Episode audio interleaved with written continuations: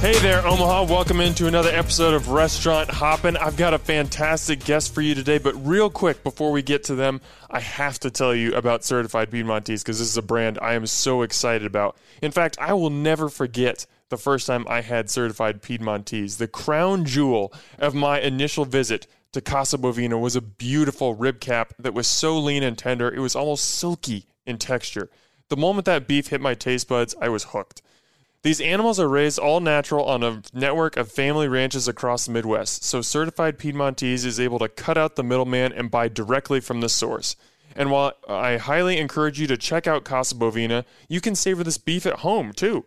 Whether you order off Piedmontese.com or by calling 1 800 414 3487, your purchase will be shipped directly to your front door.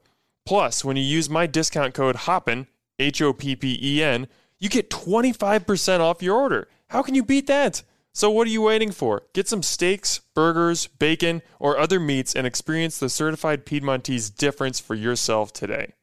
And now to my guest. Hey there, Omaha. Welcome into another episode of Restaurant Hoppin'. I'm your host, Dan Hoppin', and my guests today have all made pretty significant contributions separately to the Omaha and Lincoln food communities, and I've even had a couple of them on in the past but now they're joining forces to do things that have just a lot of potential, even moving beyond the Omaha metro area. So my guests today are Mike Barstow, Tyler Schaefer, and Dan Watts. Guys, welcome to the show. Thank you. Thanks for having us. Definitely. Thank you. Thanks, Dan. All right, because we have multiple voices on today, I would love for each of you to introduce yourselves and then maybe kind of talk about where you stand in this partnership and, and kind of what you're bringing to it. Uh, Mike, let's start with you. Yeah, so Mike Barstow, um, I guess in our company, technically title is, is vice president, but we're a small family business, so I think we all wear many hats and kind of jump all over the place. But I guess like my primary thing, you know, especially with uh, a lot of new projects and things like that going on, is a lot of that new project development side of things. Um, also, when we opened up Backlot Tap House, uh, the Detroit style pizza was kind of my baby at the time. Was going off to learn how to make that, and brought that back here to Omaha, which is mostly what we talked about on my last uh, last visit with you here. Um, but no, I think I'm the kind of the one that just try to keep the train on the tracks as we're rolling through some of these projects and being able to work with you know Tyler and Dan on on their side of the things and just keep feeding them things to be successful with, basically. All right, I guess I'm next. Um, Tyler Schaefer. Um, came to Omaha about seven years ago now by way of Los Angeles and opened a small cocktail lounge called Inkwell. Um, as far as the company as we have it now, I'm technically the beverage director, although we like to call it like uh, vice president of liquids. all, all, things liquid. It gets That's... a little confusing with ice and gas, but we're figuring it out. Um, yeah, outside of that, I you know help you know write the menus for uh, anything liquid based and kind of look at projects and bars and see how we can best fit ourselves into it and bring my philosophy philosophy of uh, cocktails and such. And Dan Watts, so I'm the culinary director for Main Street Theaters, uh, which is kind of our the parent company for the restaurants and theaters. And so anything that we're serving out of the theaters in terms of food, uh, all the restaurants we manage. Um, you know, make sure all the all the costs are correct, make sure the menu items are right, make sure that the guys have every tool that they need to be successful in the restaurants, and then also focusing on future development as well. Um, we have a few projects that we're doing right now that we're really excited for. So that's kind of where I fit in. And that's what we're about to get into. But I want to provide a quick refresher if anyone is listening to this and, and doesn't know exactly what we're talking about. Uh, we're talking, this is all under the umbrella of ACX Theaters, correct? ACX Cinema. So we, that's probably a good.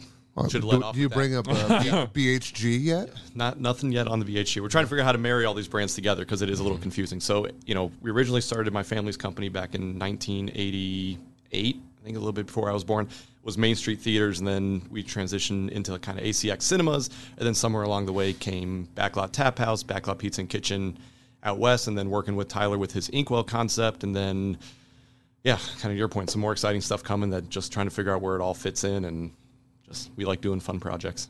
Yeah, so you kind of mentioned it. Obviously, I'm the most interested in food. So, like yeah. the Detroit style pizza, when you brought that to Omaha, that was kind of when Detroit style was starting to sweep its way across the nation, but there was nowhere here you could get it outside of like Little Caesars. And if you count that, just stop listening to this podcast right now. This is not this is not your show. That was. Uh, I wish there was some more intelligent conversations on us getting to that point, but that was kind of dumb luck. On we went and thought it was cool because my family's from Detroit, and then it was like it did start taking off on that national thing. I remember in those days, Dan was with his with his previous job, and we were talking with him on, you know, the trends of Detroit style pizza, and it was like we just somehow magically hit it like right as it was starting to rise a little bit, which Yeah.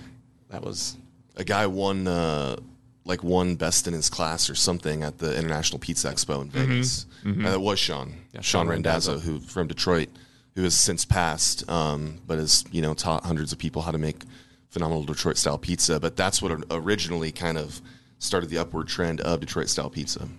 And you guys caught on that wave perfectly. You opened Backlot Tap House, which is kind of a it's pizza in kind of like I would say more of a sports bar type atmosphere. And then very shortly that was in the beginning of 2020. Very shortly after comes Backlot Pizza and Kitchen, which is a little bit more of a relaxed sit down type of atmosphere. You've still got the Detroit style pizza, but you got pasta, you got burgers, you got some salads, different things on the menu.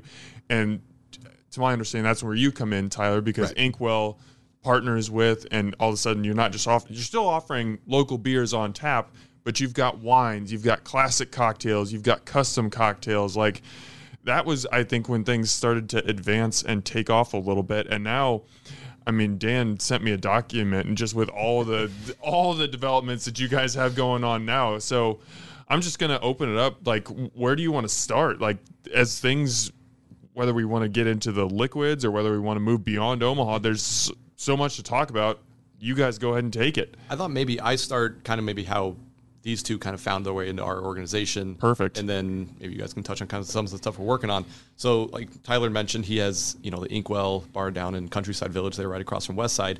And that, that bar was conveniently on on the way home from Exarban Cinema and Backlot Tap House through those days. And we'd always, uh, me and my dad Bill would stop into Inkwell to have a drink or something like that and became friendly talking with Tyler and always talking about, hey, we've got this project going on out west. You know, we'd love to consult with you at some point or if you could help And, us and out. mind you, in these days, I was pretty much the only bartender of my establishment. So when they'd stop in, it would It just was be you every me time, behind yep. the bar for the most part. So we just kept talking, and I think you know then COVID was kind of hap- like kind of started going off, and it was kind of like we weren't really sure where stuff was at the time. And then you tell a funny story of one day we came in, it was just like you're ready to go, like it's time. Yep. yep.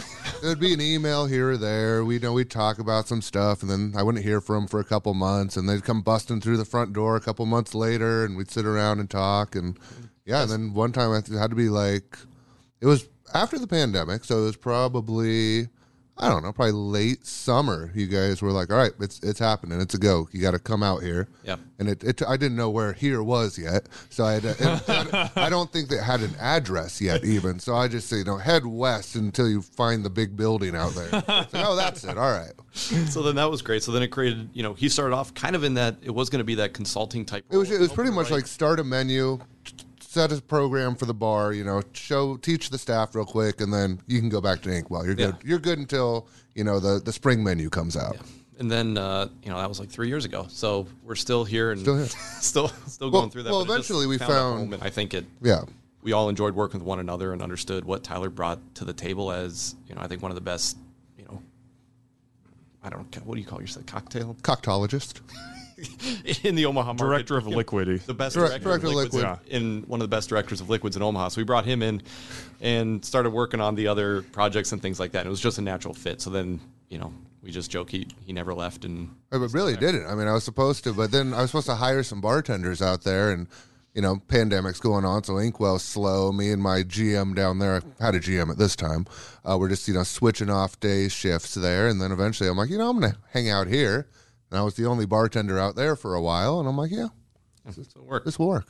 And then fast forward, I think you know Dan had helped us with with all of our restaurant concepts in helping to bring those menus together and just kind of consulting on those. Like I said, with his previous employer, going through that whole process, and then you know we joke we'd been trying to hire Dan for like three four years and just slowly broke him down to the point he finally said yes. But it was you know getting through all of that, and it was just we knew where we were going with some of our new projects. A gap we had in our company was I was kind of filling the void of a culinary guy, and I have no training or really have any business outside of like my opinions of what I liked for food or what I thought could work in a restaurant. And we needed that guy who actually understood I think just the science and, and the the technique and how to execute all those sort of things within a in a kitchen, but then going beyond just you know being a chef within kitchens, right? Bringing in somebody with his expertise and background to help us from all of our systems within the restaurant, the inventory, you know, back of house, just management. I think Dan's just a natural leader from like a motivator of kitchen guys and understanding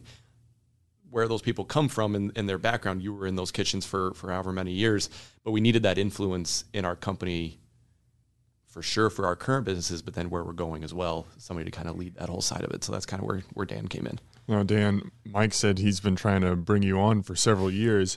What was it that made you think, hey, this is the right opportunity? This is the right time to make this move?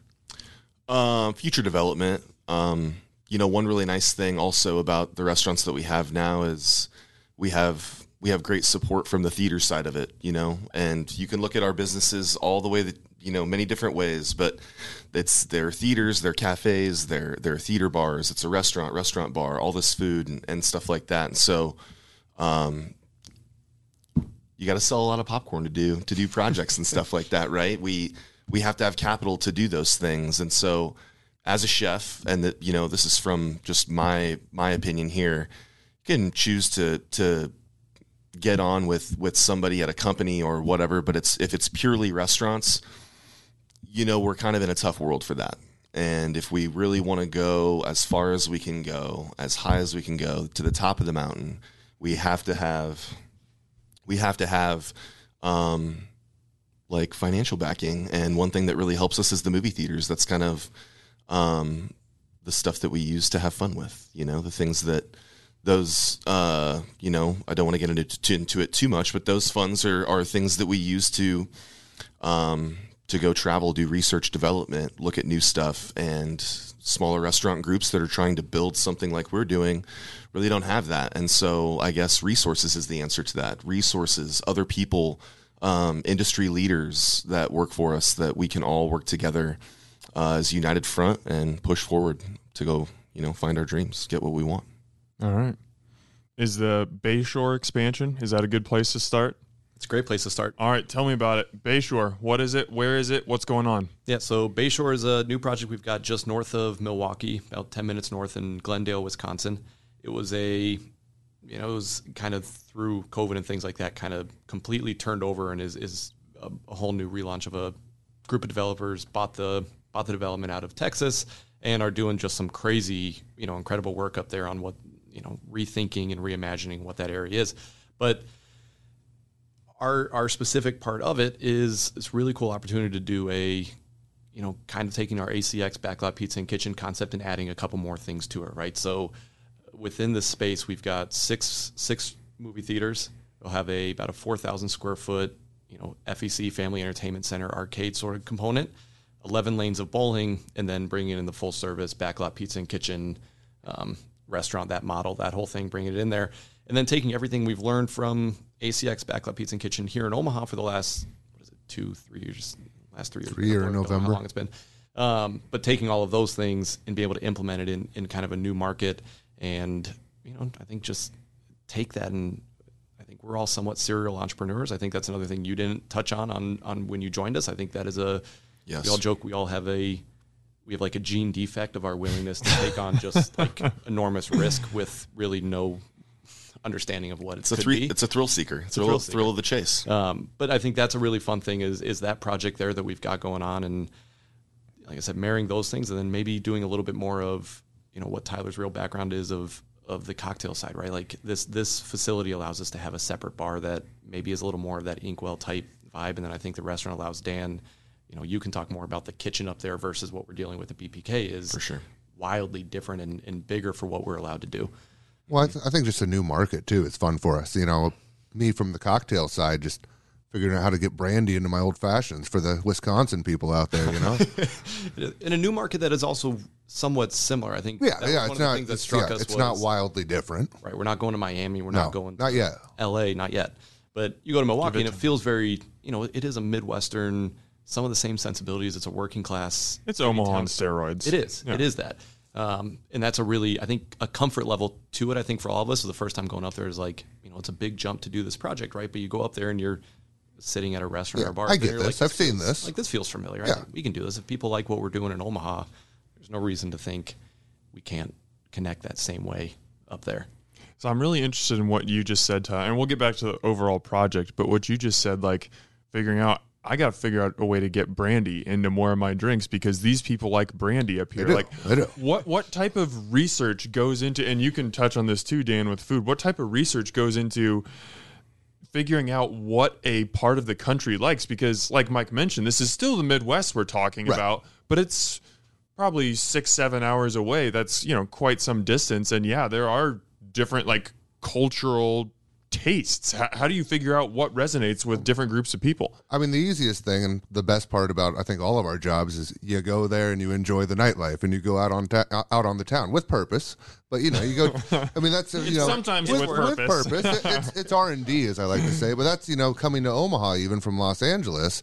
Came out, you know, spent a good week. Just I, I think I went to like every bar I could see in Omaha in like 48 hours. It was it was a little little tough, but but really a lot of that's going out there with purpose, looking at menus, looking at what people are drinking, talking to a bartender, talking to your waiter, you know, or server. The the uh, the the great thing about this industry, I think, is the openness and the you know the rising tides bring up all ships kind of feeling and mentality. So you know, sitting there and you know just kind of pressing for some information, but a lot of it's just experiencing, experiencing what's going on. Like, and you can't. I believe I cannot consult or work in a company or create a menu for anywhere if I can't go to that place first and spend a good amount of time. I know there's people out there that will do it. That will, you know, go back and forth with email, and the internet's a great resource. Um, whole new AI stuff going on that I'm terrified of. Um, it's going to replace all of us Right? Yeah, years. yeah. They can write menus better than me, apparently. But the AI can't go get you know a little bit tipsy on the yet. on the strip of Milwaukee. Eventually, maybe. But for me, it's a lot about experiencing the people, the culture, the flavors, the taste. Even if it is fairly similar to what you're used to, you will pick up on those those differences.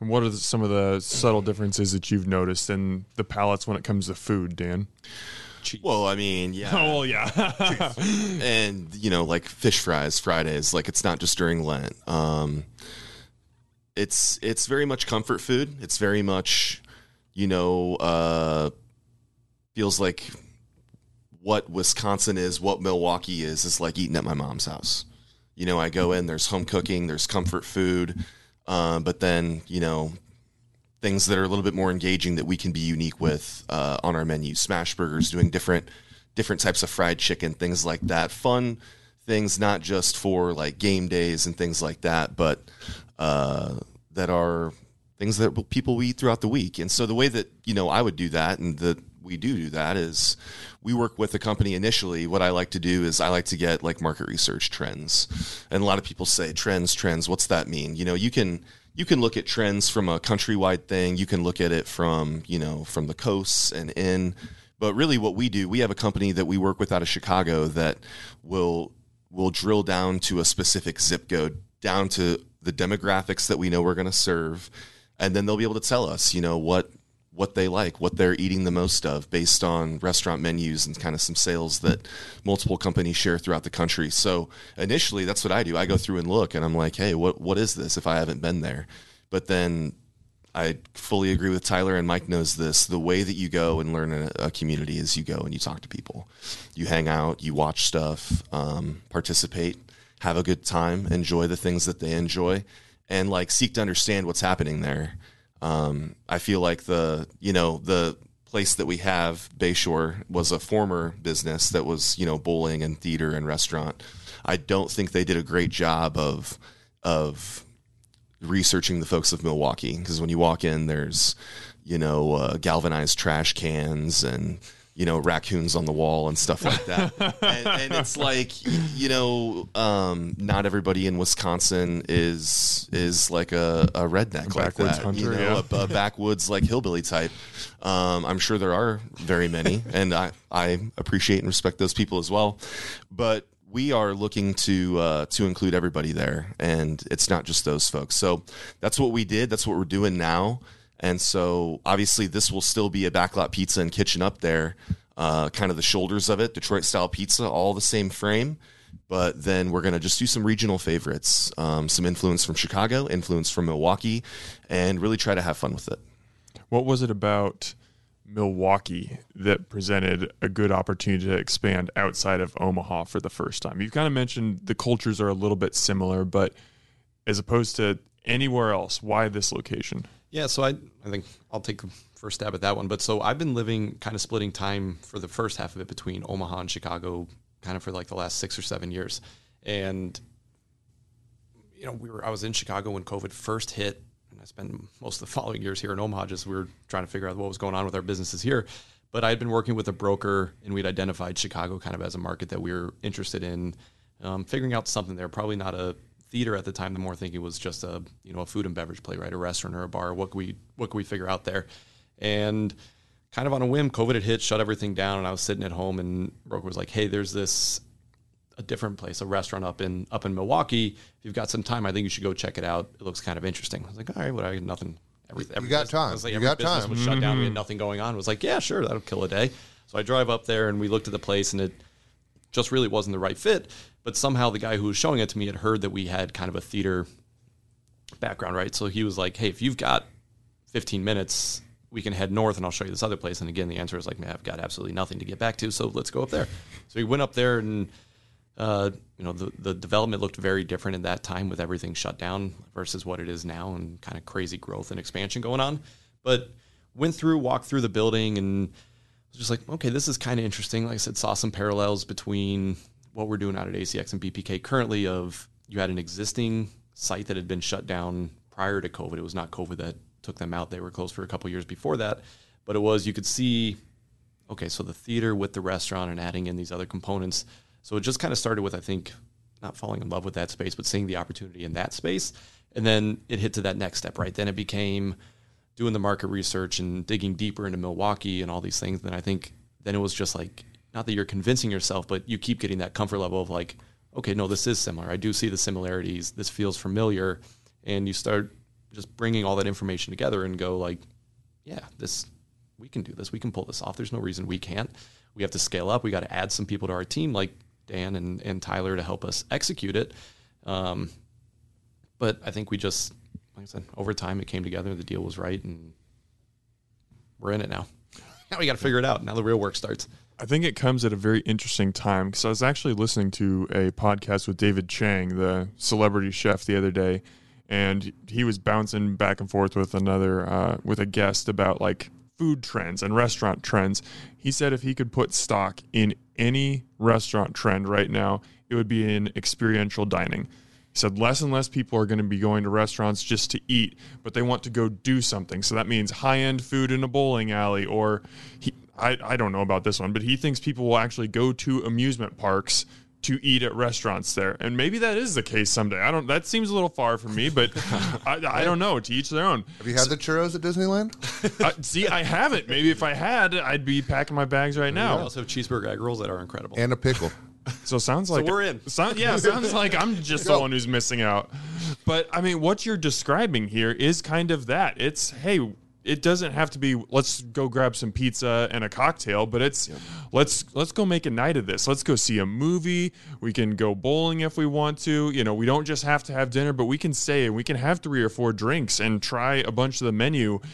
What is it about experiential dining that kind of excites you guys and bringing all this together?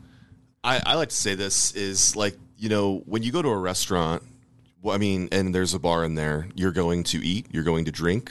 I mean that's how many different ways can you experience that? Not very many. There's like 95 different ways to experience what we do at our at our theaters. You know if you look at ACX 12 plus which is an Elkhorn has the backlot pizza and kitchen in it we'll have people come in that that maybe don't want a cocktail from our restaurant bar. They'll go to our theater bar and get a, a frozen mixed drink or something like that. Um, then maybe they'll snag a pizza. Then maybe they'll go in the theater. There's there's pure theater people. Um, people come in full on dinner, movie. You know they'll bring their kids. Kids go over and play games. Parents can stay in the restaurant, do their thing, and even go and see a movie if they want to. Kid goes into a different movie. Parents see what they want to. So that's where it's really at. And and that's how it works for us is you know if you look at a, a standard restaurant in omaha you know let's say monday through thursday uh, when it's cold out, those those aren't great days for business. They're really bad.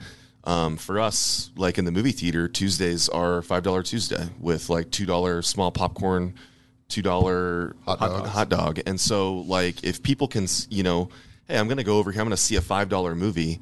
I'm going to get some food from the restaurant though and carry it over. And we offer all that.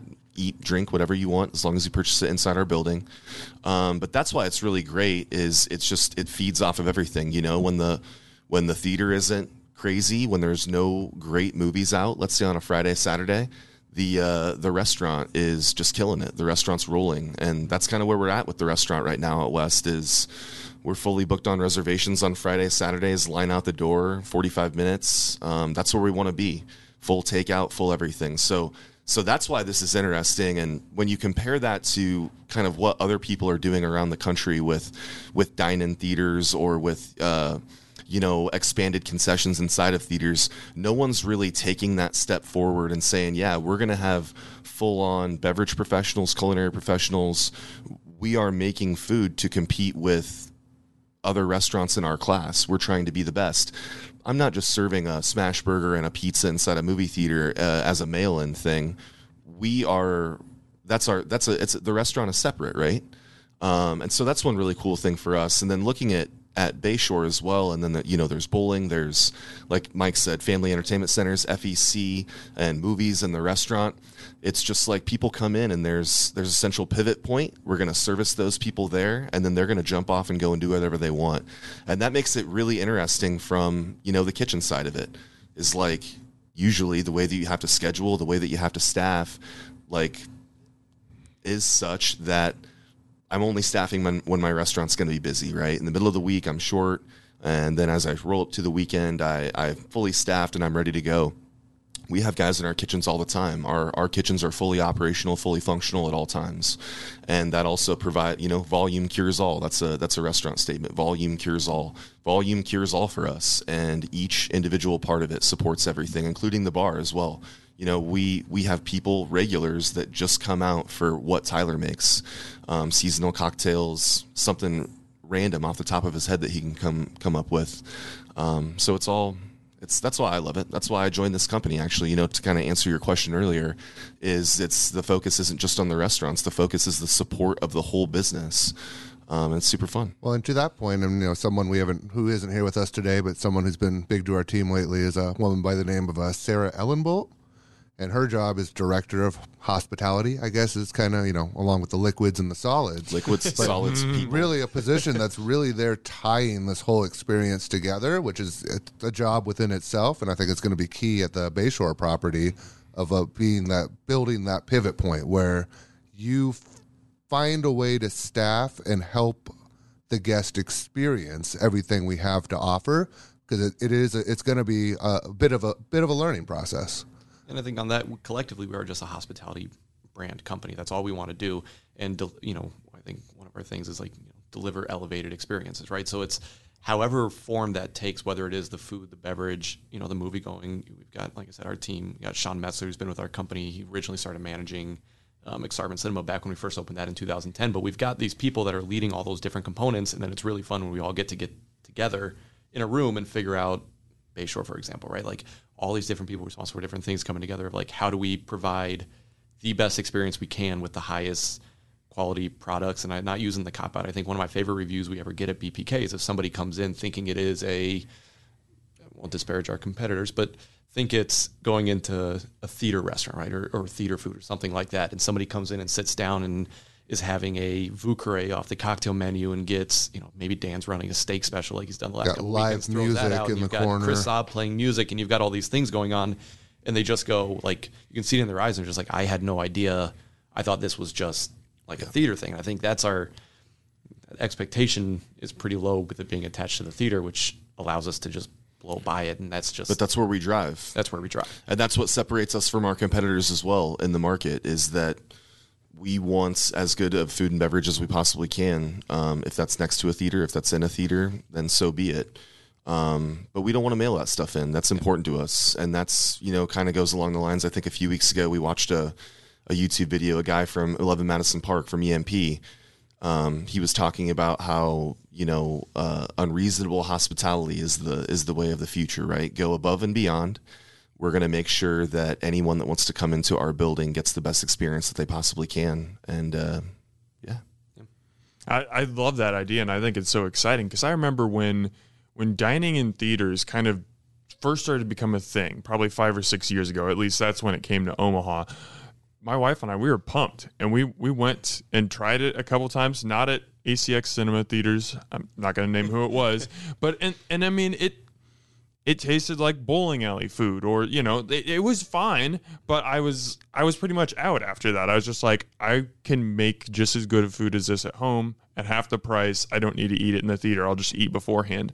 The fact that you guys are putting the intentionality into no no we're going to take restaurant quality food and drinks that would be really that you'd be really happy to be served at a high-end bar and we're going to bring these into these experiential places, whether it's a movie theater, whether it's an arcade, whether it's a bowling alley or anything along those lines, and just combine like the the ambiance of eating out with the fun of doing something, like that's a really exciting concept. Mm-hmm. And yeah, and just like Mike said, I don't want to disparage our competitors, but what we go for is is a, a, better experience than what you would normally experience in a in a dine-in cinema or anything, an expanded cafe in a theater. Um, and it's kind of hard to say this, but sort of hard to hard to phrase it. But I, it's very easy to accept less than a great standard when you are running a 60 or 70,000 square foot building. It's like, oh man, well, you know, we have 12 screens and, and there's movies and, and then we also have to do food as well and food and beverage. And do we have chefs? Do we have kitchen managers? You know, how are they ordering and cooking and doing math? And so I think it's just been much easier for our competitors to take a step back from all of that which is allowing us to cut our own path in terms of like the sky's the limit in that regard because it works for us. Like that math really works. Our higher level food and beverage with the theaters and the things that we do. Um, it, it makes great sense, um, you know, financially and in, in the terms of fun I, as well. I think you touched on a little bit, but like when dine-in cinema kind of came to prominence, uh, you know, in the last decade, was there are some real problems with it where it doesn't work. If you there's basically two things, right? If you're if you've got a thousand seats in a building and every movie's starting around seven o'clock or something, right? To be able to, you can't do both. You can't offer high quality food and great customer experience at that volume for that many people at a, such a for short a window seat for a thousand restaurant. seats. Mm-hmm. So it's that's why you've had so many dine-in cinemas go bankrupt or have to shut down locations because it just the math the math doesn't work, right? And I think we found kind of a magic bullet want to share too many secrets. We don't want other people doing it, but it's it is that component of let's pull it back a little bit off a really purposeful high end product in what those things are, and maybe limit. You know, like the Bayshore project, it's only six auditoriums, not that many seats. That entire building is it'll end up around 400 some seats. It's not 1,200, right? So it's let's get a higher, you know, ticket average or get somebody increase their dwell time in our building where the theater or the movie component might just be one part of it, but you know, if you've got a family, you're going out for a night, right? What that process is, or what it was 10 years ago, or even for a lot of people now, is you got to get a babysitter. Then you're going to maybe take an Uber to this area. You're going to go have dinner somewhere else. Then you're going to go to the movie. Then maybe after you're going to go to a bar and have a drink or maybe dessert or something like that. And it's, we just want to make that easy. You come to one place and you can do all those different experiences within the one building and not feel like you are just in a, in one of them, right? right. If you go to the restaurant, and I think BPK does a really good job of this. If you're sitting at a table there you have no idea what's going on over in the theater. The, the design of the building is such that it protects you from seeing all that so you can have your intimate experience at a, at a table having dinner. And it's that whole component where it feels like you're still moving around and it allows us to maybe offer you a more, you know, seamless, I think, better experience um, kind of at the same time. But I think that's just a really interesting change in, in at least the theater industry. And we're talking about the two of them together. I think we also, now that we have Dan and Tyler, from a bar perspective, is like all gloves are off on our development. I think we understand theater, so a lot of them are near them, but we're not stopping at doing pure restaurant plays like Backlot Tap House or trying to figure out something with the Inkwell brand of maybe it isn't Inkwell, maybe it's something else of looking anywhere that a deal makes sense and go, we want to do that'll just be a bar. Dan's got this cool idea. He wants to do this menu. Sure, let's figure out the place to do it. Let's go put it in that market. And like I said, I think we're just building a team that allows us to do anything we find fun or fulfilling that also has the math work. Mm-hmm. so we can still keep doing that business. But Hey there, listeners. We'll get back to my guest in a minute, but I got to remind you one more time about certified Piedmontese. There are certain moments in your life that are so remarkable, you'll just never forget them. I distinctly remember the first time that I watched LeBron James play basketball and the first time I saw the original Star Wars. The sheer awe I had in those moments changed the way I look at basketball and movies, respectively, moving forward. The same goes to steak, thanks to certified Piedmontese.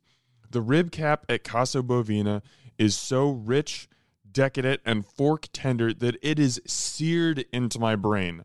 But you don't have to dine at Casa Bovina to have that same life changing experience. This beef is so delicious, even the average home cook can look like a superstar using these steaks, roasts, and ground beef. Trust me, I know from experience. Check out all the options on certifiedpiedmontese.com and use my promo code HOPPEN, H O P P E N, for 25% off your order. It's time to start creating new beef centric memories that'll stay with you forever. And now, back to my guest. Timelines shift all the time in any construction project, especially when it comes to restaurants, but just loosely, what, what are your expect, expectations as far as timeline for Bayshore? Yeah, so we're looking at probably late June, early July for every facet of the building being opened. One of the interesting things as a result of COVID out west, I say out west, uh, Backlot Pizza and Kitchen ACX was the restaurant actually opened prior to the movie theater because with COVID, all basically supply chain of movies shut down in Hollywood and there weren't really movies coming out. So we opened by necessity the restaurant first. But I think what that did is it helped psychologically separate the two from people's mindsets. Of for the first couple months the only way you could experience that building was coming into the restaurant. There was no movies playing. There's nothing over there. And i think we got our regulars in our neighborhood and people discovering us as a pure restaurant right? And then when we added in the theater that just kept kind of growing. The rising tide raises all boats. So that kept happening. And i think here we're going to try and do the same sort of thing. We're going to try and stagger the building to where the restaurant might open in in may. And then the theaters come online you know i say on a, we're going to stagger it the way construction falls and when we can get them all mm-hmm. open is going to really determine it. But we think we can get the restaurant open first, kind of introduce ourselves to the community that way, start talking to the people, Establish its people identity. excited, establish its identity, and then the you know the gaming can probably come online at the same time. The bowling might be shortly thereafter, and then the theater comes on after that. And I think that'll really help us kind of launch that site. But it'll be this summer. Okay. Let's go to Chicago. Harper Theater. That, that one, that's a quick one. That one's a quick one. That's that a quick one. This one's a really just a fun project for us and I think my family and just it's a it's a four screen movie theater sitting in downtown Hyde Park, you know, just off the University of Chicago that you know, it's a historic building. It's been around for what they're celebrating their 120 110 years. Yeah, so this is the, like the building's 110th anniversary. Yeah. started So- as a vaudeville theater. Yeah, and it's gone through all these different iterations, closings, openings, things like that. And it was one of those again. They had a operator in there, and, and COVID, COVID was really tough on the theater industry. Um, you know, that just relationship kind of ended there. And same sort of thing. Our broker who helped us out the Milwaukee site was like, "Hey, I know this really doesn't fit what you want to be doing because we want to do the the bowling, the restaurants, right? Those heavy, heavy, not heavy lifts, but bigger projects, more Big, product, yeah big food and bev as well and bev play. And he was like, but these guys are looking for a theater. Thought maybe you take a conversation. And we went and met with the University of Chicago and and just different stakeholders in the community and saw could this be a fit? Same sort of thing. Like I said, I live in Chicago now, so it's it was 15 minutes from my house, so it's relatively easy in there.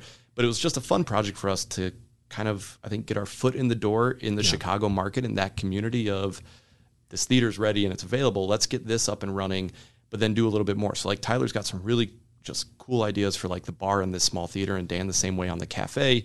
But it's a it's a way for us to introduce ourselves, and I think I think where we all want it to go is that step one, and then step two is like somebody coming and like, hey, this bar is really good. Like, hey, you know, let's do a we'll do a cocktail bar across the street. Yeah, we got a little here. fifteen hundred square foot place ready to go. We've seen what you can do here. You know, you want to go full bore. Yep, and use those connections. Go, hey, when you guys think of Detroit style pizza, and try and do that and see if we can figure out some of those things around there. But that one, that one's a little bit quicker turnover for us. You talk about timelines. I think we're ramping up. That'll probably open up here in April.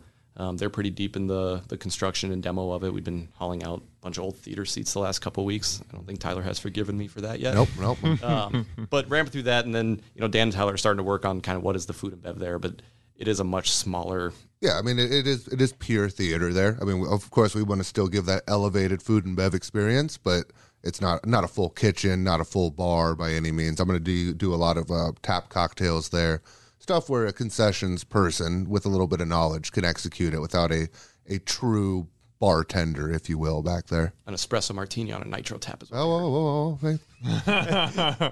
I'm going to keep saying it. we so he didn't. We didn't. We it. didn't. oh, Speak it into I- I- existence, I'm- man. No, I'm doing it. I just don't want anyone else thinking about it.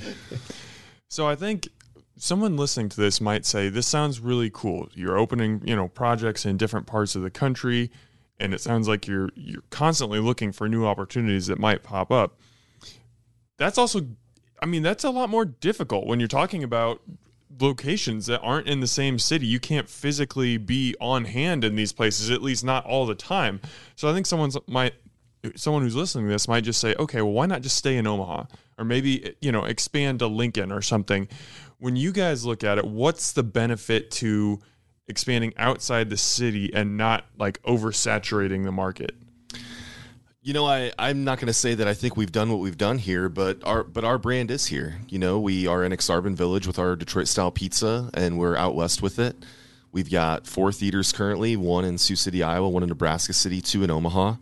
Um, and so, you know, with Mike being in Chicago most of the time, he can he can manage that base of operations there. All of us here, and then further on with other you know things down the road that we're considering. But but that's the whole idea is we want to expand and and I love the Omaha diner. I do. I love you. I want to see you every day. but but we're ready to do different things outside of here. We're ready to, to test our brand, test our business. We're ready to test ourselves in other places and see where we can go. I also think the this is I'm going to be very topical and quote Travis Kelce at the Chiefs. People were talking about winning the second Super Bowl, right? But I think it is something of like we've had some success in Omaha and what we're doing and having fun with it, and people really like our pizza and you know our theater experiences and Inkwell and our cocktails and all those things we're doing.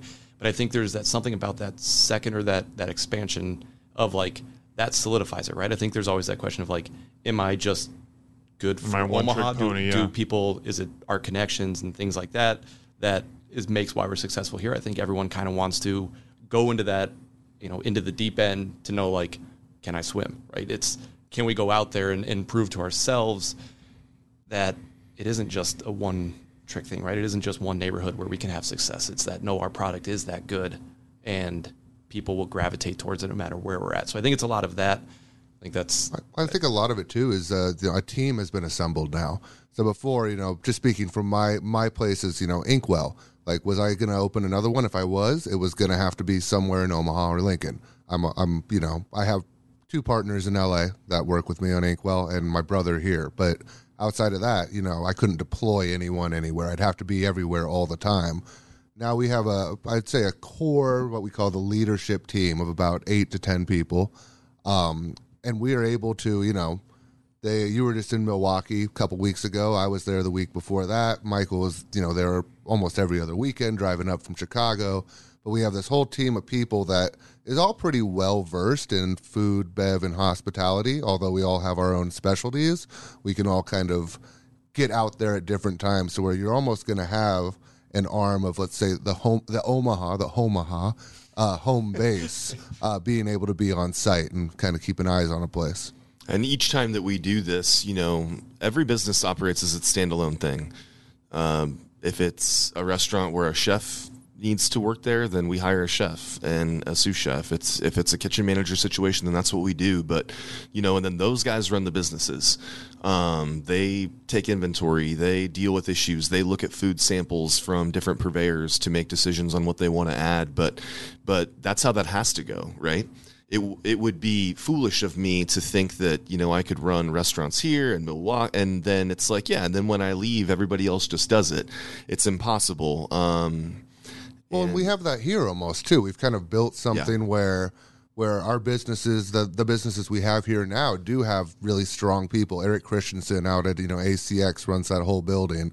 You know Joe down at the Tap House, my buddy Aaron, my GM at Inkwell, where you know we could disappear for a month, Yeah. and they would probably be all right for the most part. But we have, we've kind of tested that system here to where we've been, you know, doing a lot of development stuff, and these places are other than you know advice and popping in and you know keeping eyes, have been running themselves as if we were in Chicago or in LA while these were operating here. And then let's not ignore the obvious fact, which is larger cities have greater population densities, so we can find people. Um, you know, we're already in some some light discussions with a gentleman that may kind of run Bayshore for us. He came to us, and the you know Immediately. immediately, and you know the guy's great. We won't mention his name because he's not in with us yet, but there's opportunity for that. Um, You see the GM applications for Harper Theater. You know, It's- we've it's- never seen Indeed work before. it's crazy. It's crazy. And so, you know, that's that's a lot of it is and then Dan, it's it's finding those good people, putting them in positions where they're powerful and can be successful, and then cutting them loose and seeing what they can do with their skills. And then communication. Communication and training. You know, we just yesterday or the few days ago, we as a team did communication leadership training uh, with a gentleman with a group um, that came in and you know talked to us for 75 90 minutes about about how to be effective communicators how to How to be talk. how to be great leaders and so when it comes down to that and it's like hey man you know we're going to open a place in wherever it is great they need to be trained on how to adopt our culture on how we communicate why we communicate um, so that we're all on the same page and they can be successful Well, in the company he works for, I'm not going to bring up the specific one, but that's exactly what they do. They have 300 locations over North America, and he is their corporate trainer to bring that culture and making sure you know everything is consistent. Not the place, the business itself isn't the same as the other business per se, but that that culture, that culture, and those core values need to be carried over into uh, into every entity that opens.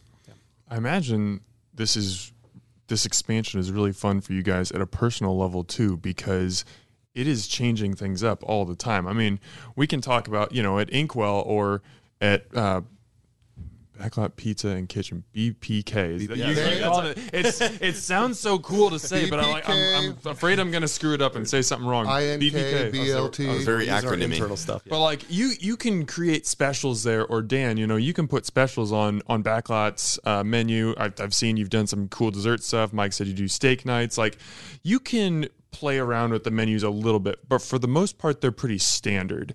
Yeah, but, see, wh- see some seasonal changes, but yeah, Right, but the right. core is there. but when you're talking about going to different cities or different regions, and we've already talked about it some with just different different palettes and different things that people enjoy, you get to open yourself up and you get to play with new flavors. You get to play with new ingredients. You're making a menu that is something wholly different from what you might find in Omaha. I'm, I'm sure that there's some stress in that, but there's also a lot of creative freedom too, right? There's also product I can't legally get here, you know, with different markets as far as alcohol goes, you know, that they're not available here. So yeah, there's a lot of fun. I mean, yeah, it's scary, and I still got to figure out who carries what out there as far as liquor. But I think I think scary is a good way to say it. You know, I ran I ran, you know, some restaurants in Arizona and that was incredibly fun, but again, just kind of the same thing. Went down there, really no experience, hadn't really ever been down there all that much, but you know, like Phoenix and Scottsdale and Omaha like is a whole lot different than Chicago. And so when we were when I knew that we were going to do something in Chicago, and it's like, okay, like the deal's set. We are doing something. And it's like, I have to like call people and start establishing myself as like a culinary person in a city that I think is, you know, incredibly cool. And, you know, calling calling vendors and stuff like that and coordinating. Um, but luckily, we're starting with a four screen movie theater. You know, Exactly. We're not trying to open a full kitchen and no, cocktail exactly. bar. And here. so and so just dipping our toes into it um, has been super fun. Um, and just you know, we're our our name is there now, and we're super fortunate, particularly at the Harper. Uh, we're right around the corner, like right on the same block as a restaurant called Virtue, and the gentleman owns that. His name is Erick Williams. He just won a James Beard Award um, for Best Chef Great Lakes, and so um, which that's a big deal for. it's a really big Chicago. deal. Yeah. It's a really big deal. He's like, you know, to be by the by a beard winner in Chicago. You know, for me, when I was coming up in in in Omaha restaurants, like we would go to Chi- Chicago like once a year, once every two years, and just eat for three straight days and try to expose yourself as much as, as you possibly can. There's really only so much that you can get from that because by the third day, you're just like, I feel gross. Mm-hmm. I am gross.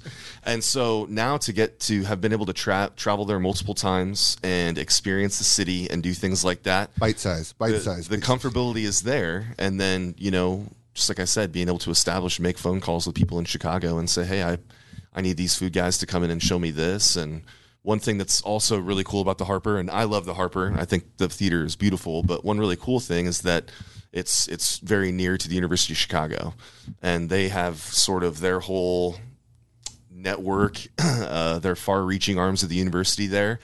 I've never gotten support in an area um, doing a new project, whether food, beverage, anything like that, um, than we have from them. And um, we've sat on virtual calls where they're like, "Yep, we're going to connect you with the guys that run the farmers market. We're going to connect you with Erick with, Williams." with Erick Williams." We sat, you know, on a call with him and got to meet him and, and speak with him, which I like fanboyed out on. And I was had like hundred questions to ask, and then I asked none because he looked like he was going to be really busy that day, so I just let it go. But um, yeah, that's it's a super fun part of it, and that's that's what I look forward to about the at least expanding to larger cities. It's it's personally challenging, it's professionally enriching, um, and you know, like I'm 33, Mike's 32, Tyler, how old are you? 30, Thir- not 32. You're 30. I'm 30. You're 30. He's Sorry, 30. 30, He just turned 30. I'm 36. But you know, this is this is when we want to do that stuff. And like Mike said, uh, the whole idea behind it is that entrepreneurial entrepreneurial mindset of you know how how much longer am I going to run restaurants in Omaha for? How much longer am I just gonna? Am I, is that who I'm going to be? And then what can I be? Who are we? Right? And that's what I want to find out. That's Like what we are joked- going we to heard find the out. quote last week It was like we're uh, our company we're now just like one giant unemployable family who if we didn't work together would all not have jobs Yeah. I'd be at, I'd be at many jobs. I just keep going from job to job. But it is that it's, that's the exciting part is the new development I think everyone loves that the, the really hard part is once it's open yes but I think in order to keep that like engaged keep that excitement is like you always got to have that project that next thing and I think we've all made the choice personally and professionally is like no I'm I'm, do, I'm going for that I'm not going to be want it. content. I'm not going to Yeah. sit on my laurels. I'm going to Yeah. keep chasing. Exactly. We'll fi- we'll find that spot hopefully. I Yeah. mean, Maybe one day. Yeah, but it's not it's not right now. All right, Tyler. I've got a beautiful bottle of bourbon sitting in You front do. of me. You do. I, tell Well, me technically, about it. technically not a bottle of bourbon. No, it's not bourbon. I'm Bottle- sorry. It's just whiskey. Just whiskey. Now there is an 18 year old uh, high corn mash Kentucky bourbon in that blend. It's uh, by the Barrel Company out of Louisville, Kentucky. Um, that also has a 14 year old Indiana light whiskey, and then some younger age statements of some Tennessee, Kentucky, and yeah, Indiana India. Indiana uh, whiskeys in there as well. Um, it is then finished off in some um, Barbados rum cask and comes in at, I can't see it out, but I think it's 123.56. a lot it's a 123.64 is the alcohol percentage on that guy. So that was a pick that uh, me, Dan, Michael, uh, Bill Barstow, and Joe Jackson, to a degree, helped uh, taste and pick, and it's a collaboration between the Backlot brand and the Inkwell brand. And I, I'd almost say it's kind of a commemorative, like it marks our coming together as two two brands, three brands, four brands, as many brands as there are. um, but specifically, the Backlot and Inkwell families kind of coming together, and we decided to do that. We were going to buy a barrel of whiskey and hopefully sell it to some other people. as you do Is this is this going to be more of a thing in the future with Backlot and Inkwell combining forces to mm-hmm. create stuff like well, this? I don't, I don't want to go too deep into the combination of Backlot and Inkwell, but in the future, we are going to officially marry the brands and kind of come under the umbrella. Um, but yeah, Backlot and Inkwell doing picks together will be, I mean, we're looking towards probably late spring to look to do another one. So All right. it's gonna be it's gonna be and it's fun because we do have many entities to move them out of. Um, it's sometimes hard to do these picks unless you have many different stores. like you if you just were Inkwell it's Yeah, tough to it, that buy could take me a year and a half to you know s- get 204 bottles out of the front of my store. Um, that's why you know liquor stores can be so successful at them and do some amazing picks throughout the city. So it's nice to be able to have uh, you know the many outlets in order to uh, share this with the public. I know that. we also all just like drinking whiskey Yeah, w- and with, Who, who doesn't? Yeah, come on. anytime you get to say I pick this whiskey, you're going to want to do that as many times as possible. we were all giddy for the first like two weeks of every single time a guest would come in. It's like, do you want to try my whiskey? Well, we joke for for Christmas. I think every one of our family members have a bottle or two of this. It's the only thing I gave out for Christmas. so My daughter has a bottle of it. She's four. she can drink it in 18 years. I know 17 for me, for sure, you know, the work that I did before this, I got to travel around with a, a bunch of great guys uh, out of Lincoln, Nebraska. But, you know, one guy I hung out with, his name was Lane Rosenberry, and he kind of exposed me to bourbon and stuff like that. But, um, you know, we would always go around, you know, out to the Sandhills, out to Western Nebraska, and we would see these little stores doing their own picks and getting to try them and experience that with the people that do them. I was like, man, if I ever, you know, get a chance, I want to, I want a barrel pick of something. And so, um, yeah, I was super happy to do it. For our sales plug, you can come to any of our businesses and you can buy a bottle or get a get a taste of it yourself. There you go. Yeah, and we we retail them for ninety. You know, a lot of the a lot of the private picks, the private release from from Barrel. You know, they'll be on the shelf from anywhere to one hundred and ten or one hundred and twenty. Let's and Mike's Mike's right. Let's be honest. We do like drinking whiskey. We love mm-hmm. drinking bourbon. But our goal with this is is we want to sell it. We want to get another barrel and then just keep doing that over and over again. Yeah, I joke we, we don't we're not doing barrel picks to really make money. We're doing barrel picks to make enough money to buy the next barrel. It's a zero sum thing. yeah, yeah, we just keep it going. But this whiskey's incredible, and if anyone's interested, you know, we pour samples, we let people try stuff. Tyler makes cocktails with it. I think it's great. It's really good old fashioned. Yep, very good old fashioned, and you know this this one particularly jumped out at us. I think we tried a, a PX sherry cask finish uh, bourbon, and then we tried a kind of a really old. Dusty, some chocolatey dusty Indiana bourbon, um, which I'm a fan of, but it was just a, a, a touch tannic and kind of drowned the palate. This is high proof, incredibly smooth, great aromas, coconut. You know, I just it's like it's like the beach. That's what I like it. If the beach was really, really hot. Yeah, and close to Kentucky. Okay. Okay. So. Now, uh, when we were kind of talking about this a little bit beforehand, Dan, and all the all the projects that are coming together, you said, if not for COVID, all this probably would have happened two or three years ago. So th- this has all been in the works. You guys have been thinking about this. Do you think that, in a way, and, and maybe I'm totally off base here, but maybe having that extra time with COVID to slow down and, and think things out and plan a little bit more is almost a blessing in disguise? Yeah. Or were you ready to go at that point? Well, I, you know, I was at a I was at like a Fortune 50 company, and I had like a specialist role, and I was doing work there, and like, if you recall when me and you sat down, like I loved that mm-hmm. job, I did, mm-hmm. and I got to drive around, and like my my thing with restaurants is the is the human connection, is the people. I love the dudes in the back. I love the camaraderie of that. I love, um, you know, restaurants, dining. That's that's what it's all about. And so, kind of post pandemic, things change, people change, situations change, and uh, you know, my situation changed a little bit to where I uh, I just wasn't getting to do as many fun things as I get to used to do, uh, or as I used to get to do. And so, yeah, well, you know, during the pandemic, I played a lot of golf, picked golf up, and sure, yeah, in that moment, yeah, maybe some some moments of clarity probably hit me and Jake and Andy, my buddies I play golf with, but um, yeah, coming fully out of it and looking at where I was going and the opportunities that I had and where I wanted to be. Um, you know, I, I wanted I wanted skin in the game. There is what I wanted. The, that entrepreneur mindset of it. That's what I wanted. And before I worked at the the you know my former employer, I I worked at some some and ran some places in Arizona and kind of left a little bit left a little bit on the table there, Dan. And so when the opportunity came back up, and like Mike says, like it's it was like three and a half years or four years. Yeah, it kind of was. And then finally, it was like, all right, I'm ready to talk. And uh, I don't know if they believe me. um, We believe you. Yeah, now they do. or it's just AI. Yeah, Dan's got It's, very it's into AI. little Dan. he talks to little Dan at night. yeah, yeah. I've created a a me version of like an AI thing that answers questions the way that I want it to. So we can talk about that No, whenever we don't we don't need to. Well, I would love to talk about that. We're, we're running a little low on time, I think, to talk about Little Dan, but I'll have to bring you guys back for that. The, the little Dan episode. In fact, little Dan will be. The, he'll just put his phone up there. and Yes. stand back. and answer for me. Yeah. yes. Uh, so we've talked a lot about the exciting projects that you guys have going on, including those outside of Omaha. But I'd love to, because this is an Omaha podcast, for my final question, you guys focus on Omaha itself. And just from people who have been in the restaurant and beverage industry for so many years, you guys are professionals. You understand this market.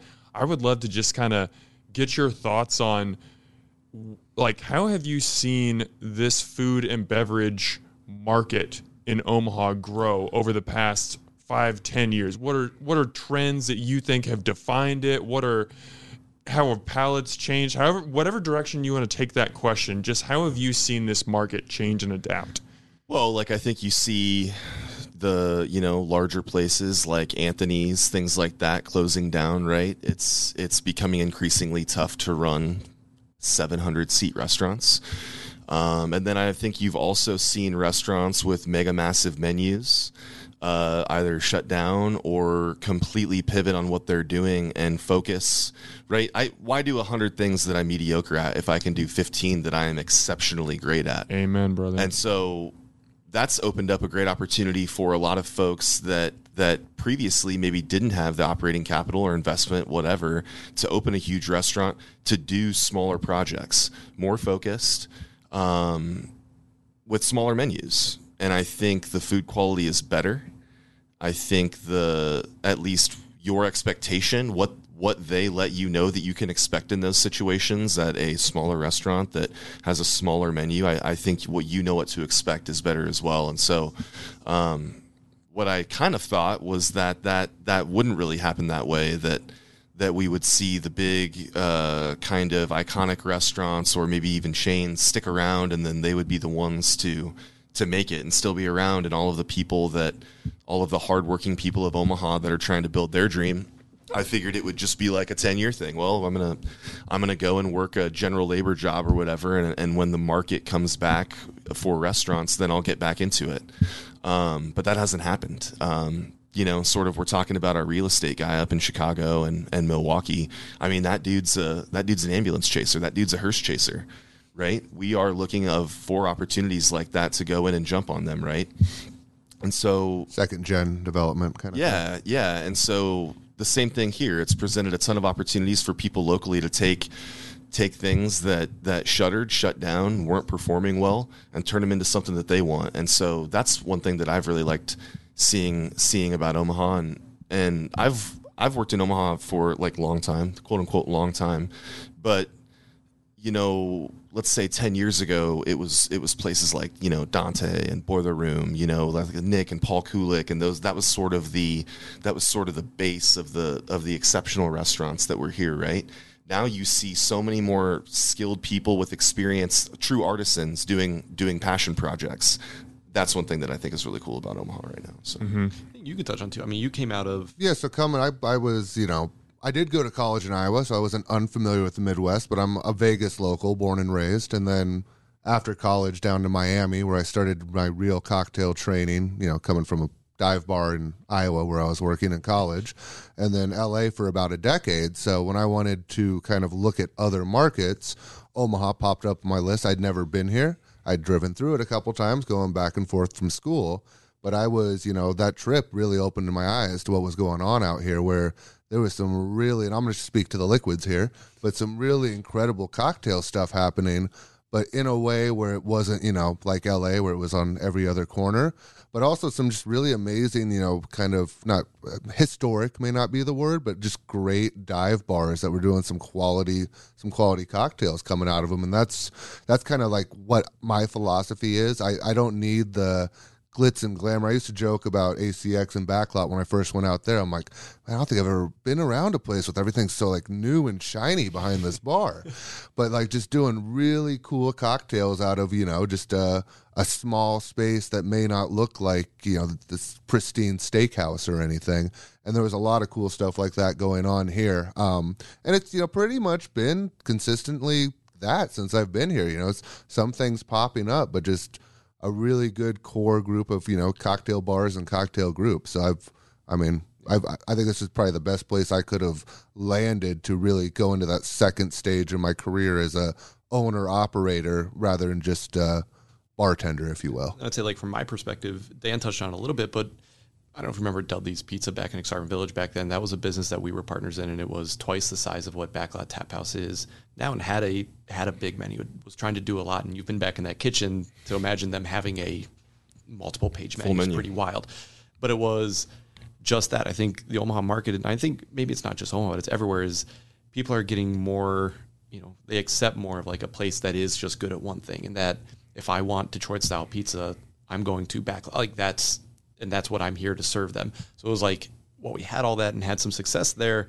It didn't really show to the bottom line because it was so hard to run and it was so tough to do that many things. You just hurt yourself. And it was when we did Backlot Tap House was go off and learn to do the Detroit style pizza and be able to be the first, you know, first company, first restaurant to really serve like authentic Detroit style pizza in that space and just serve that right? Like have that we surrounded with a couple of fries, and I think we're now we're going to add these Motown Phillies, mm-hmm. which that'll be exciting to add that a couple more menu items there.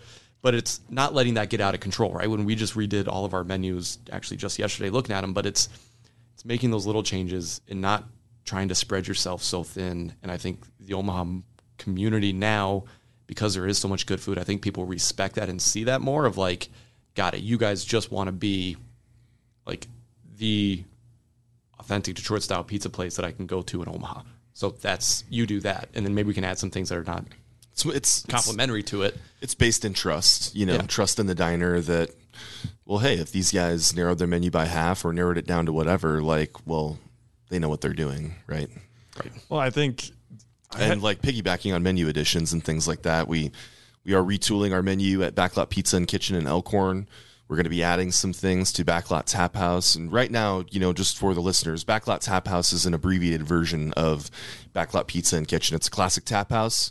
Walk in, you order at the bar, we bring you your food. Um, you go up and refill your drinks. There's a self service area, but it's Detroit style pizza and loaded fries and uh, wings and salads and stuff like that. And so we're going to build that out just a little bit more. So there's, you know, maybe uh, some sandwich component. We're going to start doing some really good Phillies there um, and then like another appetizer or two, kind of some interesting dessert stuff, just to round that out a little bit.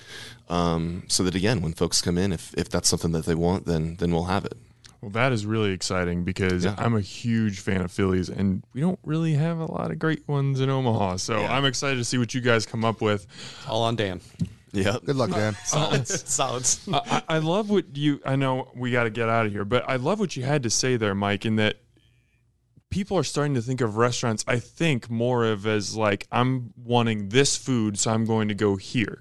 So like I, I think about it. Even I'd never thought about this, but just subconsciously, my wife and I, if we say, "Hey, we want dumplings," we're going here. You If want, we- your, you want your favorite dumplings. Yes, or if, hey, if we're getting sushi, okay, it's just like automatic. We're going to this place, and when we think Detroit style pizza, it, it's you and one other place. I mean, Backlot is really something special, and adding in Inkwell to Backlot Pizza and Kitchen has only expanded it. Seeing the expanded menu at Backlot Pizza Kitchen and hearing about the things you're going to do makes it even more exciting. And Omaha people, I mean, if you get out to Milwaukee within the next year, or if you're in Chicago and you want to do something that it's an experiential dining. Check out these places that we talked about, and I have a feeling you like this is the tip of the iceberg. The way that you guys are moving quickly, the way that you have passion and energy and excitement when you talk about this, I feel like this is a snowball that's just rolling downhill, and it's just going to get bigger and bigger. So, Dan, Mike, and Tyler, thank you so much for joining the podcast today and giving me a pretty good chunk of time. I appreciate it. Appreciate Thanks, you, Dan. Yeah, thank you. In Omaha, as always, thanks for eating with us. A Huda Media Production.